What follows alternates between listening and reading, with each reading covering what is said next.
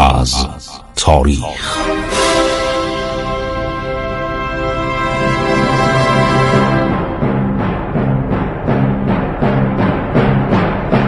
کاری از گروه جوان و اندیشه رادیو جوان.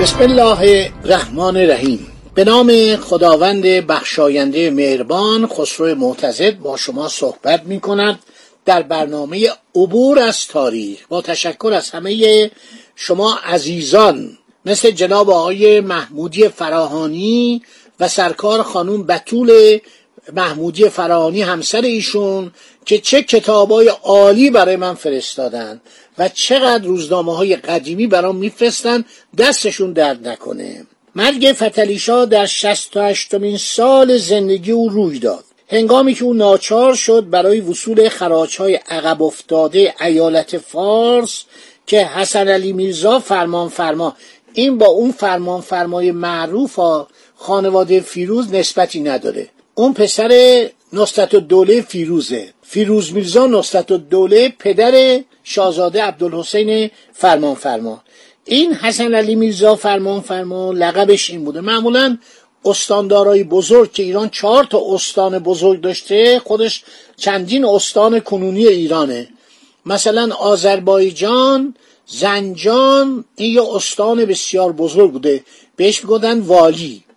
ایالت جلیله، خراسان سیستان یه ایالت بزرگ بوده، کرمان و بلوچستان و بندرعباس و همه اینها هم استان کرمان و مکران خوانده می شده. و بعد فارس و گرمسیراد و بنادر، این هم استان چهارم ایران بوده. اینا حدود سی و پنج تا هم فرمانداری داشتن، دارالحکومه داشتن و همه اینا دست پسرای شاه بود. معمولا میدادن به پسران بزرگ و کوچک فتحعلی شاه. خب در شصت و هشتمین سال زندگی خودش فتحعلی شاه میشنوه که حسن علی میرزا فرمانفرما یکی از پسران و والی ایالت فارس مالیات نداده، چهارصد هزار تومان طلب داشته. راهی مرکز و جنوب ایران میشه. وضع مزاجی شاه بر اثر کهولت یعنی سالخوردگی از یک سو، خوردن اغذیه چرب و نرم و خوشگذرانی، معمولا مریض بوده، به زحمت راه میرفته، خیلی لاغر شده بوده، احتمالاً بیماری دیابت داشته، خیلی مشکل داشته، چون پزشکانی که در خدمتش بودن مثل دکتر مکنیل و دکتر کمبل انگلیسی تقریباً نوشتن که شاه در اواخر عمرش خیلی ضعیف و لاغر شده بود و بیماری قندم صد درصد داشته. غذاهای چرب و نرم، شیرینی‌های مختلف، همه اینها رو که میخورده هر شود که زندگیش چندان از نظر سلامتی خوب نبوده.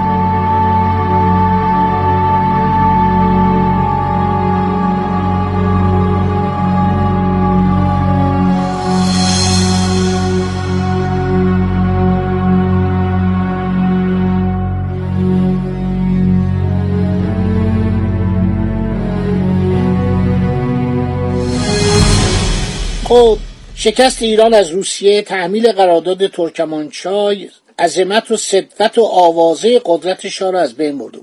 با پسرش هم چند بار دعوا کرده بود، یعنی دو سه بار حتی میخواست عباس میرزا رو خلع کنه، برادرای دیگر رو به جای او بنشاند که اینا برن بجنگن.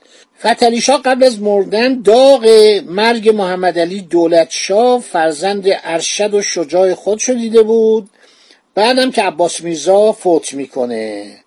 با اخبار که از فارس و بختیاری و اصفهان میرسید، فتحعلی شاه چاره‌ای ندید شخصا راهی نواحی مرکزی و جنوبی ایران شود. پسراش از همه بدتر بودن. این عباس میرزا گل سرسبد خانواده بود، آدم شجاعی بود، آدم قانعی بود، زندگی سربازی داشت. آخه نمیشه که همه ازش تعریف کنن. روسا از این تعریف کردن، فرانسوی‌ها تعریف کردن، انگلیسی‌ها تعریف کردن، ایتالیایی‌ها تعریف کردن، افسران اسپانیولی که در خدمتش بودن تعریف کردن. همه نوشتن مثل پتر کبیر بود، خیلی آرزو داشت ایران رو به طرف سعادت ببره. حرفاش هم با ژوبرم که نماینده ناپلئون بود بارها براتون شرح دادم. خب او به فرزندان خود، یعنی فتحعلی شاه، به فرزندان خود حسن علی میرزا فرمانفرما، فرمانفرمای فارس، و حسین علی میرزا شجاع السلطنه والی کرمان، حسام السلطنه حاکم لرستان پیغام فرستاد بیدرنگ عازم شهر اصفهان شوند، در این شهر به حضور او برسند.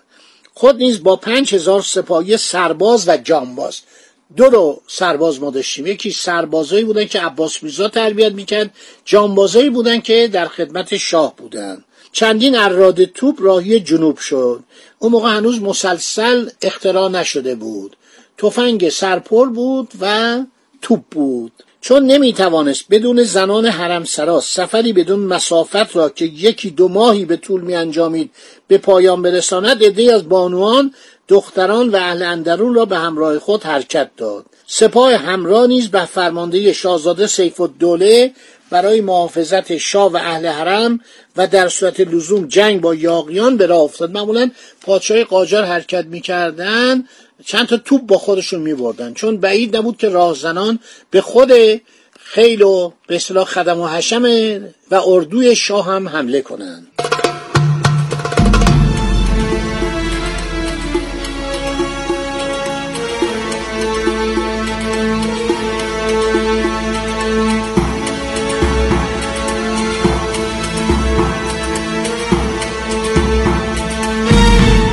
شاه بعد از حدود دوازده روز وارد اصفهان شد، در عمارت و باغ سعادت آباد مسکن گزید. اینا رو بیشتر ما از طریق انگلیسی، منابع انگلیسی به دست میاریم.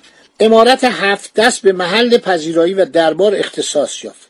چندی بعد حسام السلطنه از لرستان، شجاع السلطنه از کرمان، فرمانفرما از فارس وارد اصفهان شدند. ستاد عملیات جنگی یا اتاماژور، اتاماژور یعنی ستاد عملیات جنگی، رو تشکیل دادند. شاهزادگان بقایای مالیاتی را نقداً تجزیه کردند، البته کم، چون این فرمانفرما سیزده هزار تومان آورد. گفت مرتی که چهارصد هزار تومان بدهی داری، همه را خوردی، همه را عیاشی کردی، چرا به من داری سیزده هزار تومان میدی؟ گفت علیرضا تا تهیه میکنم، اجازه بدید یک کمی به من فرصت بدید. تصمیم گرفته شد شورایی تشکیل گردد. در این شورا آصف الدوله اللهیارخان، برادر زن فتحعلی شاه، پدر حسن خان سالار، همون که فرار کردنش از جبهه قفقاز باعث به هم خوردن عرض شود که جبهه شد، شاهزاده سیف الدوله، شجاع السلطنه، حسام السلطنه، فرمانفرما حضور داشتند.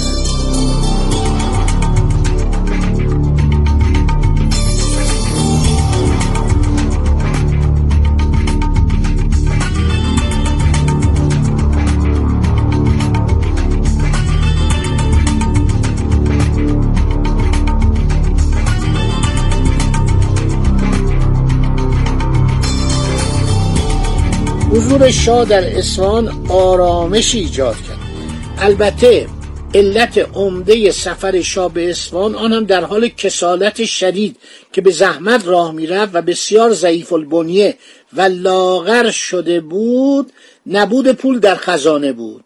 روس‌ها چندین کلول به عنوان غرامت آغاز جنگ در سالهای هزار و هشتصد و بیست و شش تا هزار و هشتصد و بیست و هفت از ایران مطالبه و اقساط اولیه آن را وصول کرده بودند. دوره دوم جنگ‌های ایران با روسیه فقط یک سال و نیم به درازا کشید. بعدم که تقریبا تمام ایالت آذربایجان رو گرفتن، بعد تخلیه که می‌کردن ایرانی‌ها باید پول بدن.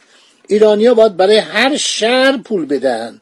روس‌ها غرامت سنگین به مبلغ بیست کرور تومان، ده میلیون تومان، بابت هزینه‌های تحمیل شده برای تدارک سپاه و فرستادن نیرو به قفقاز مطالبه کردند. دو ولایت ایران و نخجوان و ولایت تالش هم قسمتیشو از ایران جدا کرده بودند.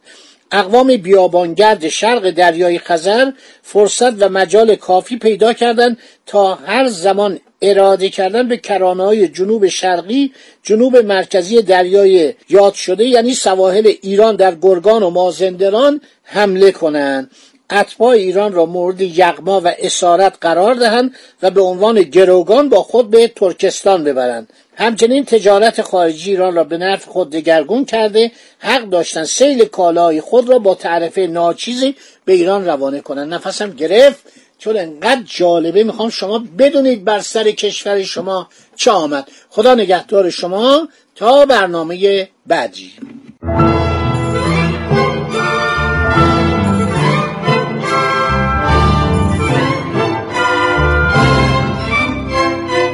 عبور از تاریخ.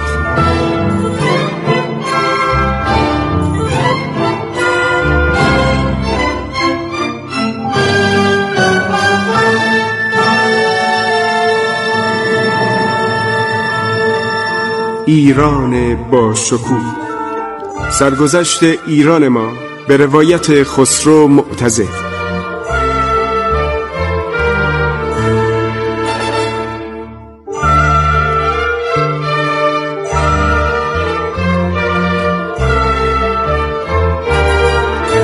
عبور از تاریخ با رادیو جوان.